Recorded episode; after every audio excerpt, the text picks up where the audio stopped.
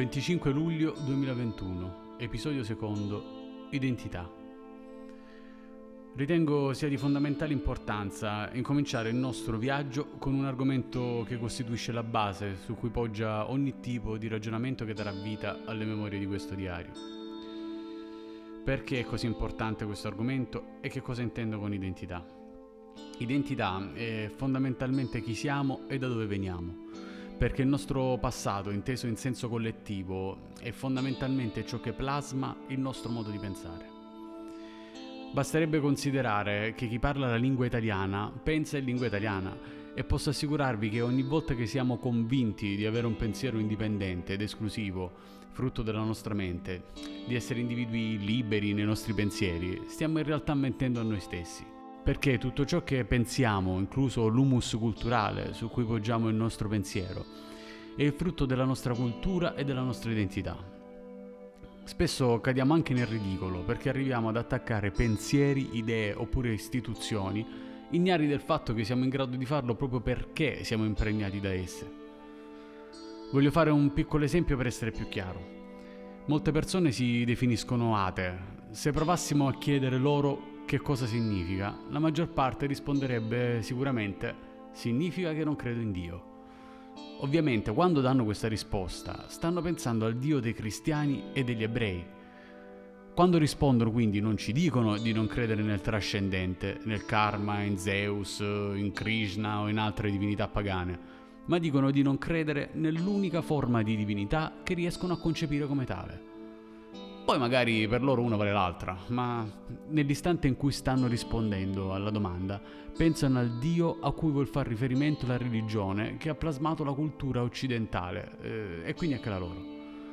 Morale della favola, crediamo di essere liberi nel pensiero, ma siamo chiusi all'interno di scatole preconfezionate. L'unica forma di libertà di pensiero che possiamo arrivare ad avere consiste nell'essere conoscitori di queste scatole e consapevoli del fatto che stiamo solo scegliendo tra una serie di pacchetti preconfezionati. Non bisogna pensare che questo sia un fatto negativo, anzi, come vedremo man mano, è proprio attraverso questo meccanismo che possiamo con facilità fare scelte consapevoli, anche se meno libere di quello che pensiamo.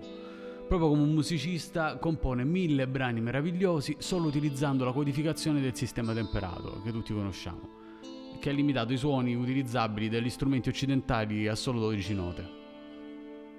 L'identità definisce ciò che siamo e costituisce una sorta di recinto, un limite a quello che possiamo concepire come giusto o sbagliato, a quello che possiamo accettare come possibile e a ciò che ci sembra fuori da ogni logica. Provo nuovamente a fare un esempio per chiarire il concetto. Se sono un uomo europeo, quindi con identità che fonda le sue radici nella morale cristiana, troverò aberrante l'idea di nutrirmi di un essere umano. Ma un cannibale del Borneo che ha un'identità completamente diversa dalla mia lo troverà una cosa del tutto naturale. Come vedete, non è necessario essere un cristiano, basta anche solo essere nato, cresciuto in una cultura che ha delineato i filtri attraverso i quali osserviamo e giudichiamo gli eventi. Visto in questi termini, il concetto di identità può sembrare nuovamente un concetto negativo, come se fosse un vincolo al libero pensiero o al relativismo.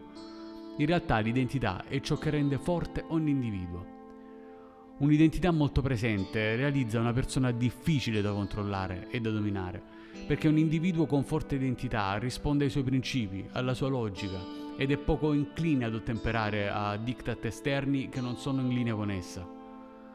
I grandi poteri, di cui parleremo in altri episodi, che governano o meglio che vogliono ad ogni costo domare le masse, oggi tentano di operare uno scardinamento proprio delle identità. Quasi un aspetto dell'individuo in quanto tale ed in quanto facente parte di una collettività altrimenti detta popolo, è perennemente sotto attacco, con il fine ultimo di poter scardinare ogni residuo di quella forza che rende l'individuo soggetto unico e parte unica di una collettività. Tutto questo ha il fine di creare un nuovo tipo di uomo, apolide, sradicato da ogni contesto, che possa essere perfetto lavoratore e consumatore, non in grado di avere una propria coscienza identitaria e potenzialmente disposto ad accettare di essere governato anche da chi non parla nemmeno la sua lingua.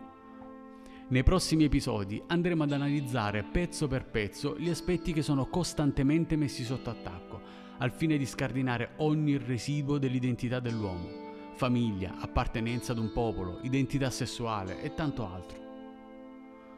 Come promesso, anche questo episodio termina con una citazione, questa volta di Sant'Agostino. Gli uomini vanno ad ammirare le vette dei monti, le onde enormi del mare, le correnti amplissime dei fiumi, la circonferenza dell'oceano e le orbite degli astri, mentre trascurano la conoscenza di se stessi.